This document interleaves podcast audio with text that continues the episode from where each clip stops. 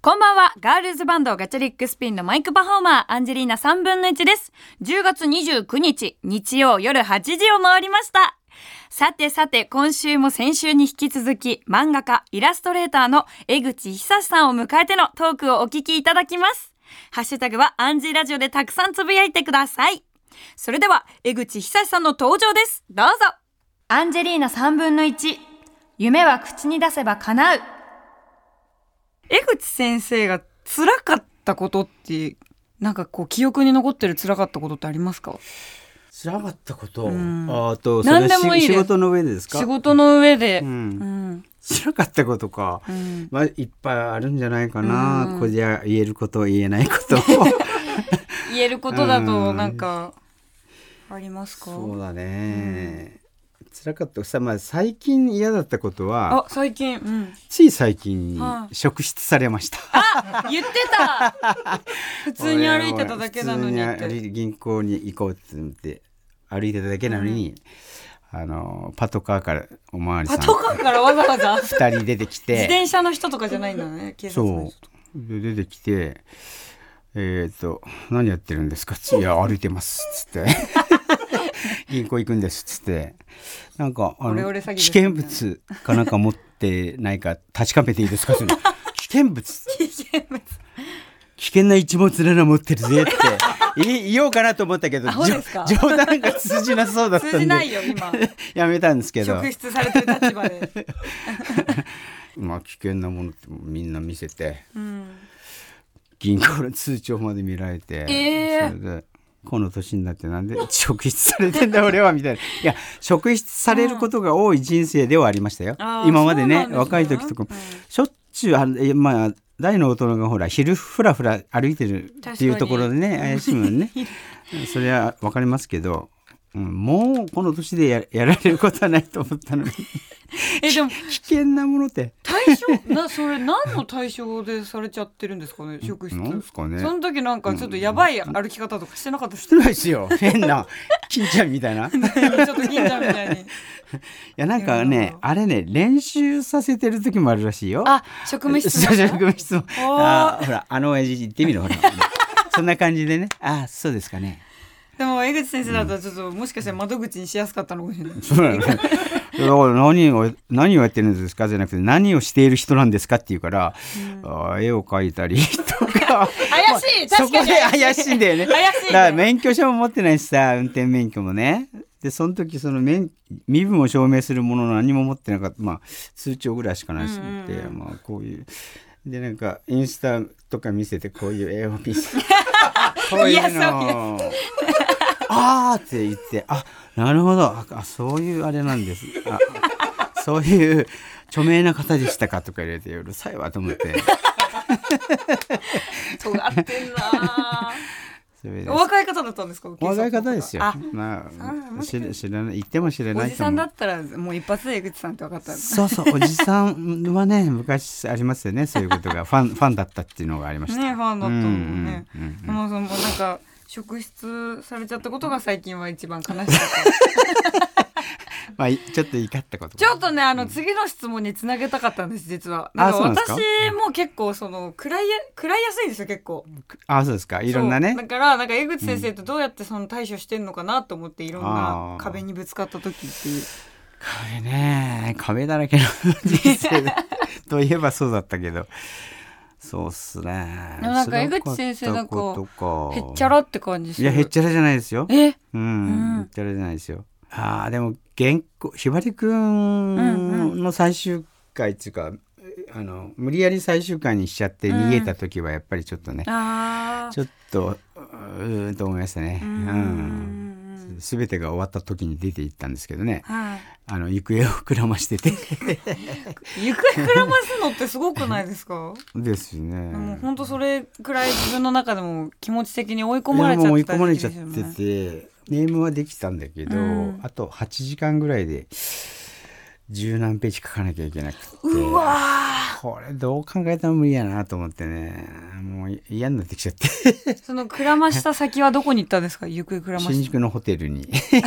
くらましてるちゃんと 思いのほかちゃんとくらましてたなんか公園とかに逃げたとかじゃなくて。あれだよね。あの地方とかに行っちゃえばいいのにね、ああそ確かに。意外と近場。近場で 近場でっつうのが情けないよね。これでなんかね、北海道にでも行ってましたみたいな。なんかねそしたらちょっと かっこいい話になりそうだったんですけど新宿のホテル。え新宿のホテル。割と近い。しかもただ寝てただけ。書いて！もうちょっと。頑張って8時間かけて新宿の夜の街にこう繰り出すこともなく。えでもその、その時どうやって立ち直ったというかなんかまたこう頑張っていやもう多分ねまあ多分もうジャンプは使ってくれないだろうと思ってうんうんうん出て行ったんであそうまあ実際その編集長にはもううちでは面倒見きれんなって言われたんでああそうかと思って。うんただその前にずっとあの学習にしてくれとかね月一でやらせてくれとか言ってたんだけど、その頃のあの漫画界ってやっぱそういうの許せられなくて、うん。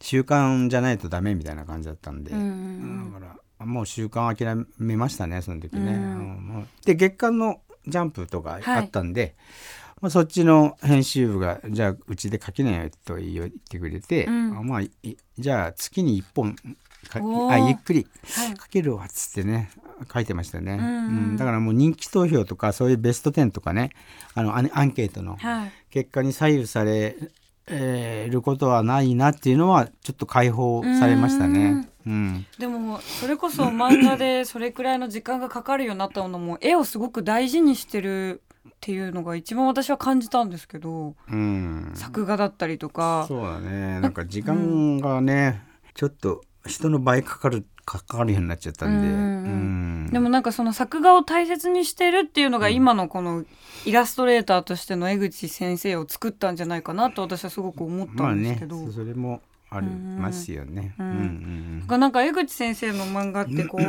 私からしたらもうすごくはるか前の漫画じゃないですか、うんうん。私が生まれる前から作品書かれてるし、でもなんか今読んでもすごく新鮮だし、ん絵がずっと本当になんかこうもう現在の漫画を読んでるみたいなうん。作画タッチだったりとかするから、ん。なんかこれがすごい本当に何十年も前に生まれた作品ってすごいなって感じて。そうだね、そう それうんそう自分でもそう思うけど、うんうんうんうん。なんなんですかね。うん、えーでもうん、先生がこのもうイラストレーターっていうかそのもう漫画じゃないところにシフトしようってなったきっかけの一発目は何だったんですか、いやまだ漫画家からシフトしたお覚えはないけど、まあ、まあシフトっていうか、まあね。うん、気持ちの上ではまだ漫画家だけど、うん。そうだね。仕事がまあ、そまま漫画編集がやっぱ頼んでくる人がいなくなったっていう 漫画を頼んでくる人がいないっていうのがあるんじゃないですかね。えでもさ 最近この江口先生がもう漫画漫画宣言してるじゃないですか、ええ。書くって。うん、それこそお声かかりしないですか？しない。信用が やばい。長年の信用が。言ってるだけだろうって言ってみんな思ってるからね。でもね最近はね、この文学館でもまたこういう風な展示を始めたってことは うん、本気度伝わってるんじゃないですか？まあだから多分あれなんですよ。もう僕はね現物を持っていって「はい、できたできましたよ。あできました。載せてください」とないこれがないと絶対あの載せてくれないと思うんですよ。ううんん。え今現在書きたいなって思ってる漫画ってどういったお話って考えてます。あまたギャグ漫画みたいいやな僕の、要するに二十歳ぐらいの時の話。をうん。うん。書きたい。うん。いいですうんうん。そうそうそう。それはずっと言ってるんですけどね。だ今はでもほらなんだやろうと思えばしねツイッターでもうん。発表できるじゃない、自分でね。あの出版社通さなくて、うん。だからもう全然そういう言い訳にはならないんだよね その出版社誰も誰もさ 頼んでくれないとかさ確かに。全然言い訳ならない。江口先生のクラスでそれ言い訳にならないわ全然。言い訳にならないでしょ？ならない。うん、だって素人の方とかちょっと上手い人ね主婦の方とかも全部ほらエッセイとか、うん。ツイッターで発信してそれでね人気の出る人もいるわけだし、まあ本当に自由ですねその意味ではね、広がったっていうかねえー、でも江口先生の漫画早く見たいな、そうなんですよ。現代の江口先生この展示がずっとついて、うん。で今年なんかな 7, 7個展示してそうですよね。これ今年終わったらもう展示当分やらないんで、お。はい、来年からちょっとあれ？もう展示会はあの全部控えて絵を描きたいと思います、漫画をね。やばい。来年からもう、始まりますよ。本当かな本当にこの言葉の軽さがそるれだから声かからないんですよ。そうですか？うん。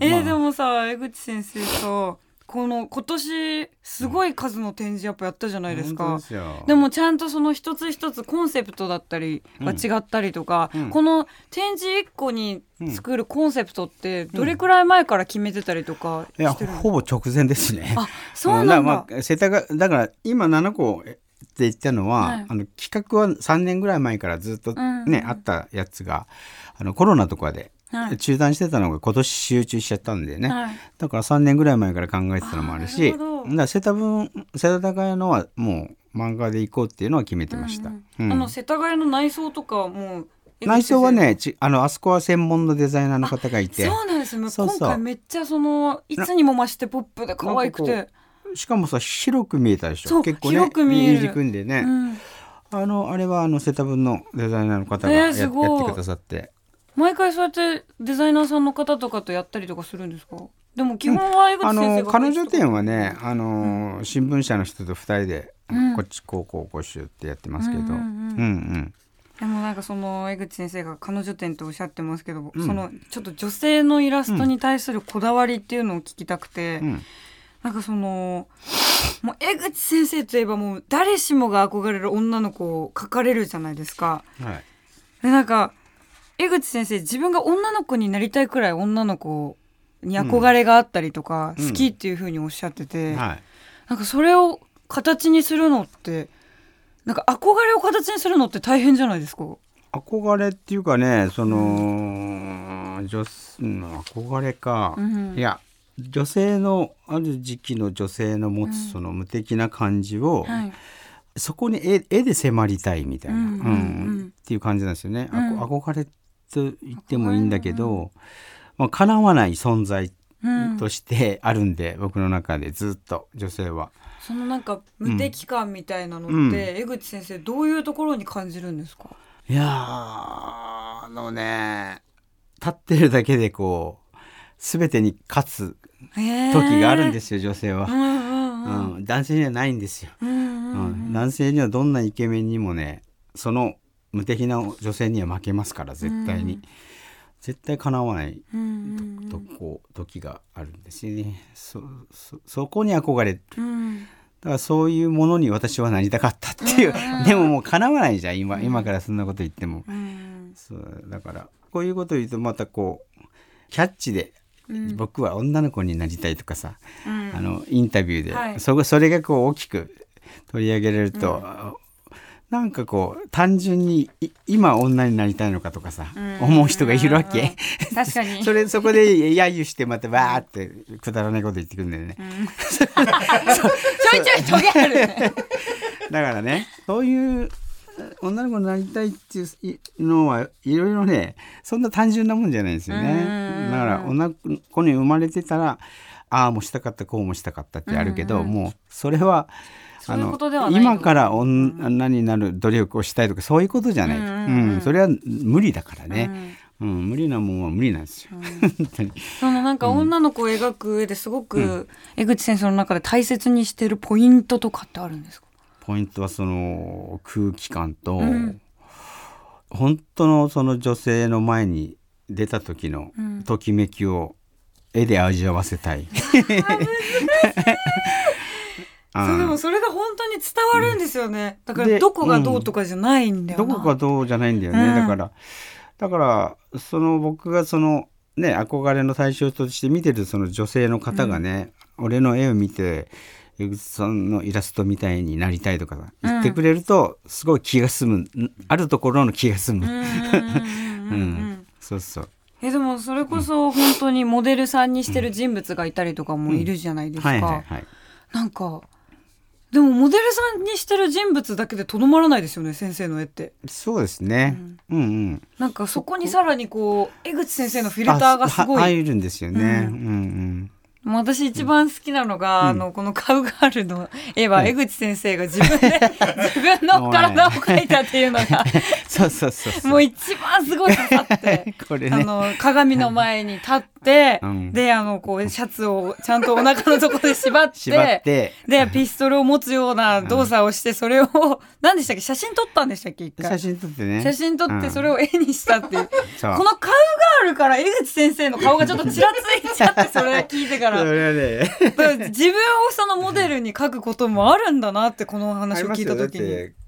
てあのシワとかの形を見たい、見たいわけで。でもなんか江口先生の年とかさ考えたらまいやたそんなの いやいやこれだってあなたちゃんとあね服のシワだよね。そうここねちゃんと胸に詰め物してやったんだよ俺。すごいだからあ胸ってそうブラジャー持ってないんで、うん。そのなんちゅうの？なんかこうタオルとかねタタオルとかね。やって。タオルも入れただけじゃねそうならないんですよ。あの形があるんだよこだわりの形が。うん綺麗なねこうなるとここでこうなるのかやりたい形があるから。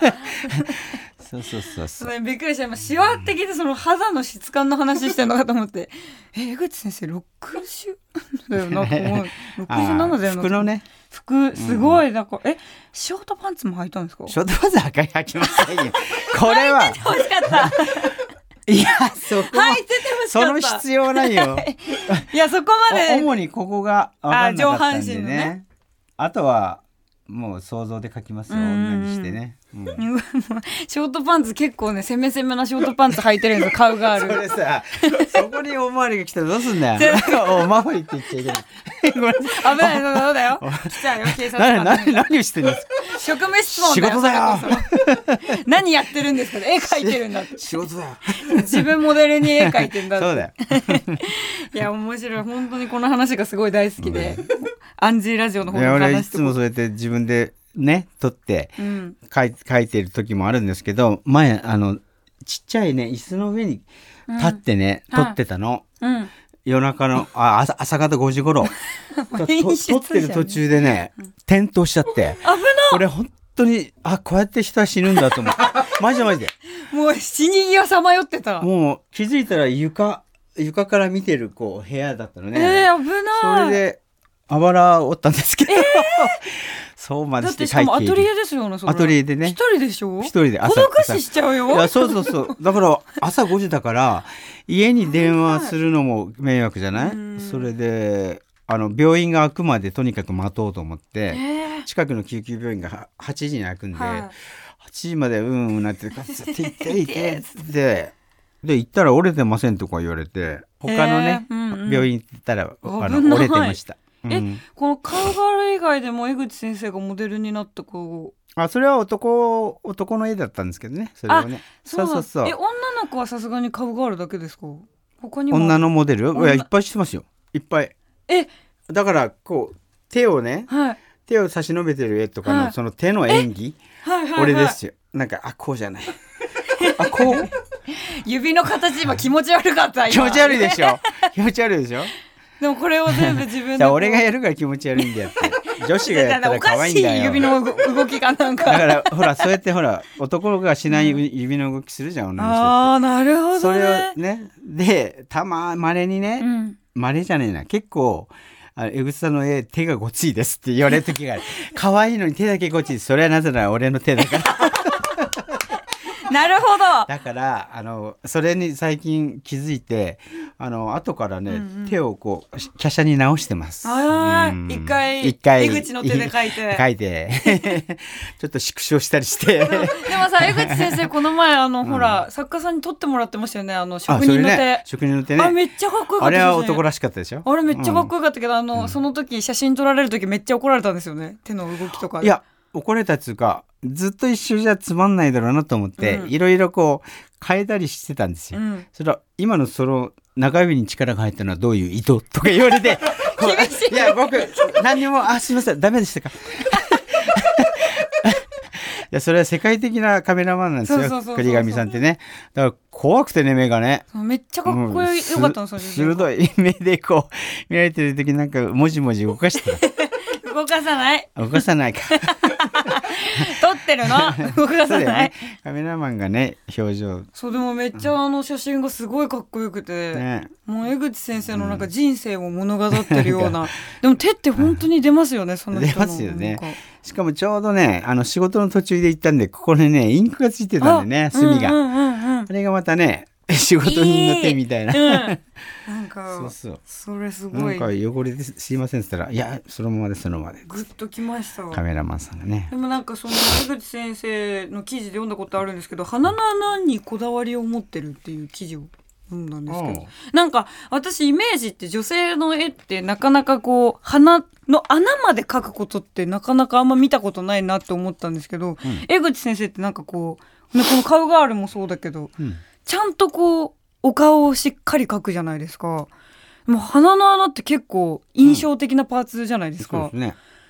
なんか意識して描いてるうん。こととかあるんですか？あのね、あの下書きではあの鼻の穴だけじゃなく全部書いてますよ。あ、鼻筋も、うん。この膨らみも書いて、うん。位置位置を確かめてで書く時だけここの辺はもう飛ばしちゃうのね、うんそうやって書くと鼻の穴だけでもちゃんと立体感が出るっていうか、んんうんうん。そういう感じですかね。すごい。でもこれが本当になんかお女性の特徴になってて、まあ10年ぐらいずっと試行錯誤しましたけね。えうん、すごい。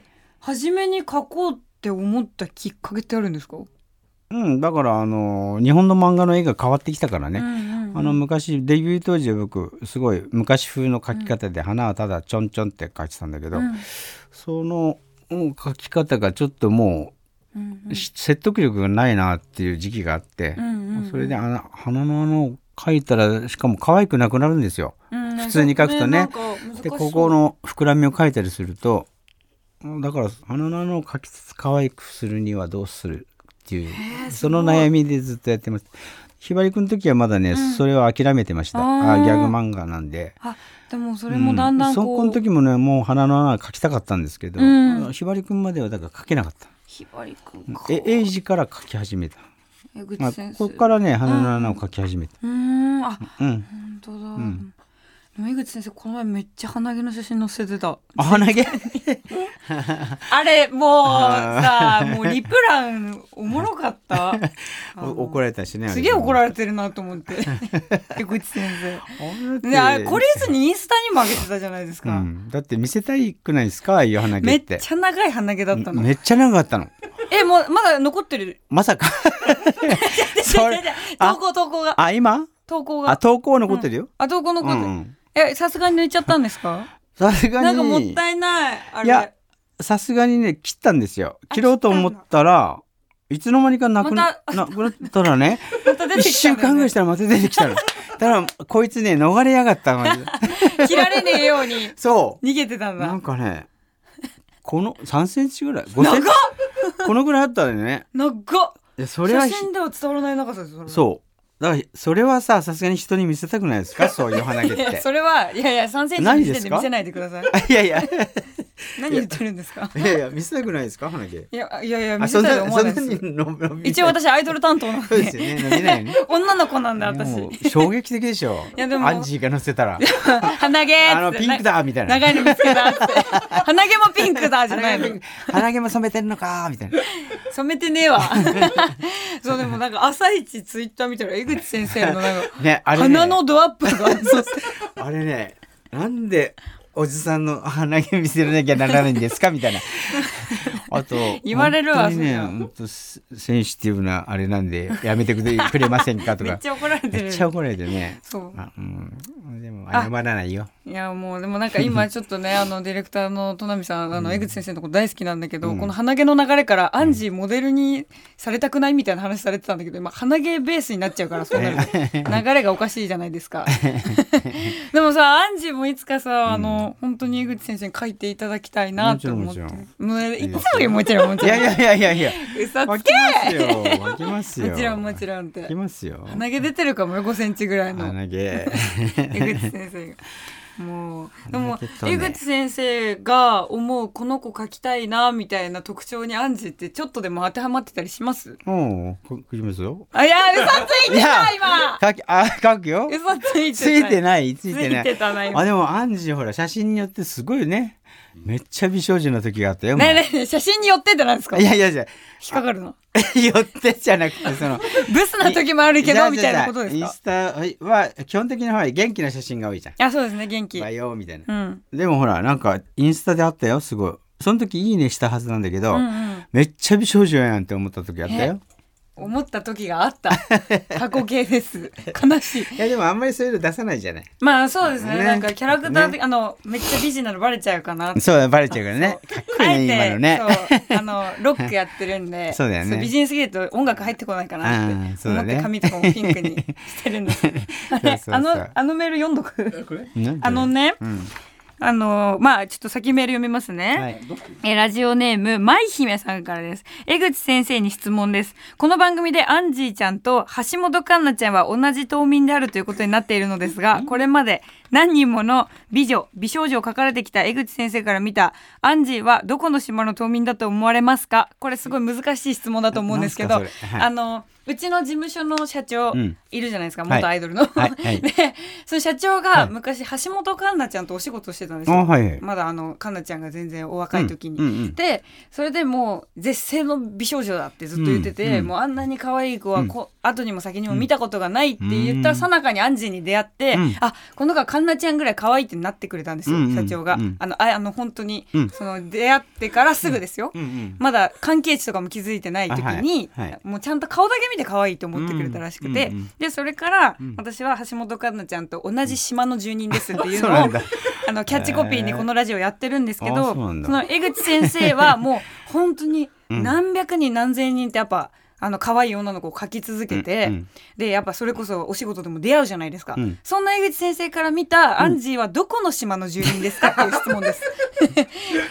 何よりも丁寧に説明した今日難しいな。どこのど島この島の住人ですか？俺の絵の中のおの島としてですか？あ絵の中の島嬉しいかも。それ。絵の中の島としてどの島かってことですか、そういや言わないとさねいろいろ差し障りな。い確かに芸確かに。芸能人でこの。確かに。あひばりくんじゃない？え？え 待って待って嘘だ！いやいや。それはアンジーが好きだからいやいやいやいや。アンジーがひばりくん好きだからじゃいやなくて。いやどの島かっていうとひばりくんのような気がするよ。え待ってめっちゃ嬉しいどうしよう、まあひばりくんは男だけどね。ねいいなひばりくんはもういや私一番大好き。てね、その服とかもの感じも。でも今日あのね、うん。文学館行って、うん。社長に、うん。まああのうちの社長は結構江口先生が描いてる昔のアイドルさんとかうんうん。と昔社長似てるような絵が多いの。昔の社長と。おおそうなの？若い時のね。へー。でなんかいいなって言ってうん。先生が描く絵に似てる顔が多くていいなって話をしてたら、うんなんかアンジーだったらどれだろうって話になったんですよ。うんうん。でまず顔とか置いといて、うん。性格はひばりくんだよねって社長は言ってくれて、うんうんうん性格はって言ってたんですけど、もう今江口先生から言われました。私はひばりくんと同じ島の住人です。ひばりくんってだって江口先生が本当にもう可愛いを追求して描いた子ですからね。そうですねそれだからねアンジー。同じ島だよ。ちょっと今暑いっす。もう太陽も物理的に上がっちゃってて嬉しい。えーじゃあちょっともしアンジーのこと書くってなったらちょっとひばりくんチックなロックな女の子になると思う。ああなるなるなる。ロックな。ロックは切り離さないでしょ。いや嬉しい。やっぱりね。でもその江口先生が書く本当に私ギターとか大好き。うんうんもうあれは変態じゃないと書けない。もう楽器変態じゃないと書けない。同じ気持ちで書いてるからね女の子を書くいやのと本当だからね、なんかもう生身のギターがそこにあるみたいなベースがあるとか、うんうん。っていうのを江口先生の絵からすごく感じるからだから音楽をすごい感じるんですよね、うんうん。だからそこにやっぱ私も初めて江口先生の絵を見た時にあ音楽を感じるから好きってすごい思ったんだなってうんうん。ちょっとこの胸熱な展開のまま言わせていただきました嬉しいなうんあやばいねもう時間が。時間が。じゃあねあの江口先生、はい。最後の質問になるんですが、はい。はい。まあ、この番組のタイトル「夢は口に出せば叶う」といはい。うタイトルなんですよ、はい。江口先生の今の夢ってありますか？漫画を描く。漫画を描く。もう漫画を、もう叶うね。もうこれ叶うよ、口に出して俺漫画家にななりたいって思った時は本当、うん。口に出してたよ、うんうんうん、うん。漫画家になる。うん。こういう漫画を描くみたいな。あのねタイトルから僕浮かぶんですよ漫画って、はい。だからあひストップひばりくんとかもまずタイトルからつけたりとかね、それは口に出して読んで「おはい。いい!」っつってね、うん。うん出してみないとね、うんうん。字だけじゃ分かんないんだよね。そうですね。確かに。こ 言霊みたいなうん。のあるから、もう私もその気持ちの一心で口に出しまくってます。そうだね。だから江口先生に絵を描いてもらう、はい。いいとか言ってでもね、い。江口先生はじゃあ漫画、漫画を描く、来年来来年。えー なんか笑うね来年の来話を年するとね。そうだよ。来年の話笑うすると笑うけど、鬼でもがね、うん。鬼が笑っちゃうけど。江口先生の漫画をみんな楽しみにしていてください。はい。ということでねあのお別れにはい。江口先生のちょっとリクエスト曲を聞いてお別れしたいと思うんですが、はい。江口先生どの曲をおかけしましょうか？今日ね、来る前にちょっと闇太郎行って、はい。その友達がいて、うんうん。偶然伊藤健君っていうミュージシャンが。はい。その人が太田裕美のねはい。「この曲聞いたことありますか?」っていうのがあって、すごいいい曲なんだって。えー、昔のねうん。太田裕美さんあの堤恭平さんが作った歌で、えー、ピッツァハウス22時っていうのを聞いてみたいんですよ。20うん、じゃあ最後にその曲紹介をはい。してお別れしたいと思います。はいじゃあ江口先生曲紹介お願いします。これ僕も初めて聞く曲なんですけど、はい。太田裕美さんの「ピッツァハウス22時。ゲストは漫画家イラストレーターの江口久志さんでした。」はい。アンジェリーナ3分の1夢は口に出せば叶う。新コーナー映画ナックルガールコラボ企画。私頑張っています11月2日より世界同時配信されるプライムビデオの映画ナックルガールとのコラボ企画です。主演は三好彩香さん。原作は韓国のウェブコミック。豪華日本人キャストと韓国人クリエイターによる Amazon スタジオ初の日韓共同制作の本格アクション映画です。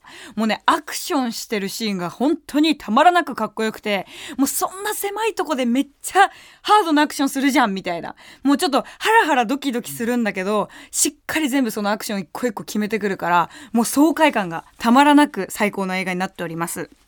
ナックルガールは三好彩香さんが演じる主人公、女性ボクサーのランが妹を悪の組織から取り戻すために超絶ハードなトレーニングを積んで強くなります。そこでリスナーの皆さんからあなたが現在進行形で夢や目標のために頑張っていることというテーマでメールを募集しました。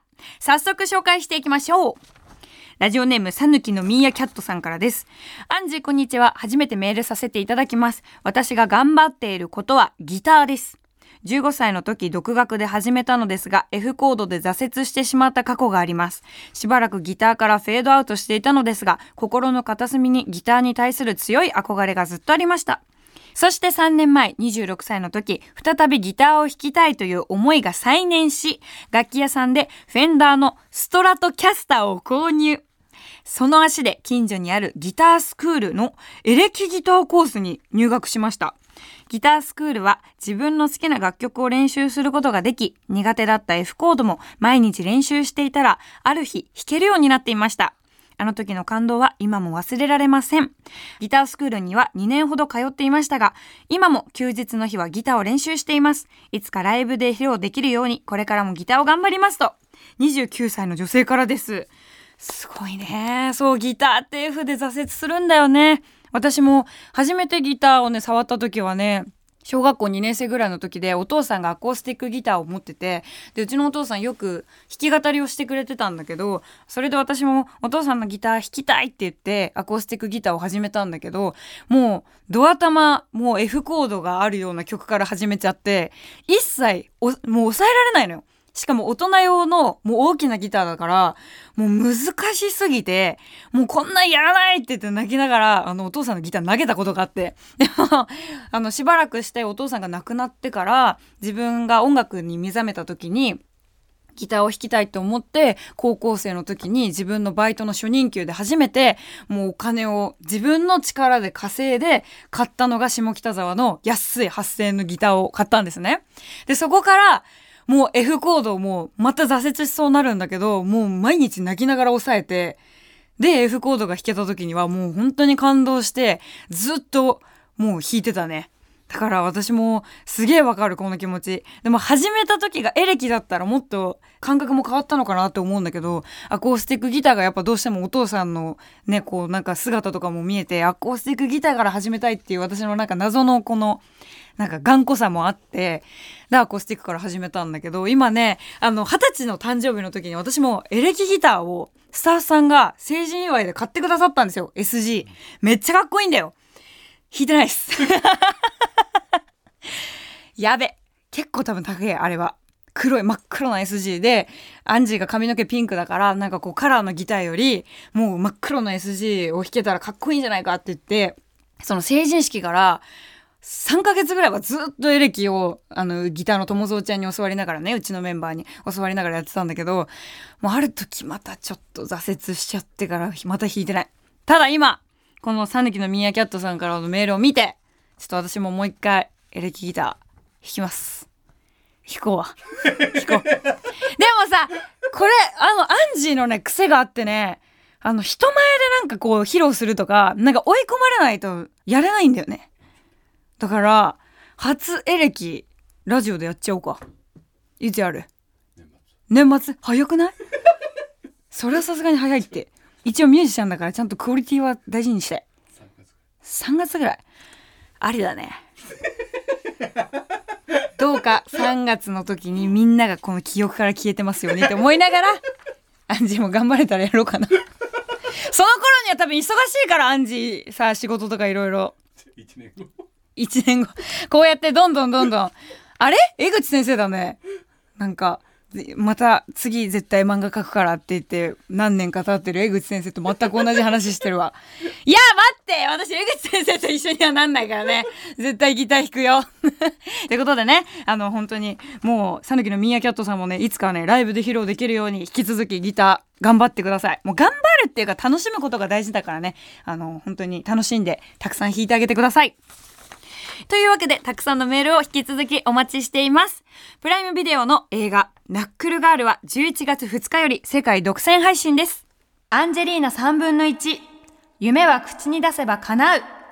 アンジェリーナ3分の1、夢は口に出せば叶う、遅番、あっという間にエンディングです。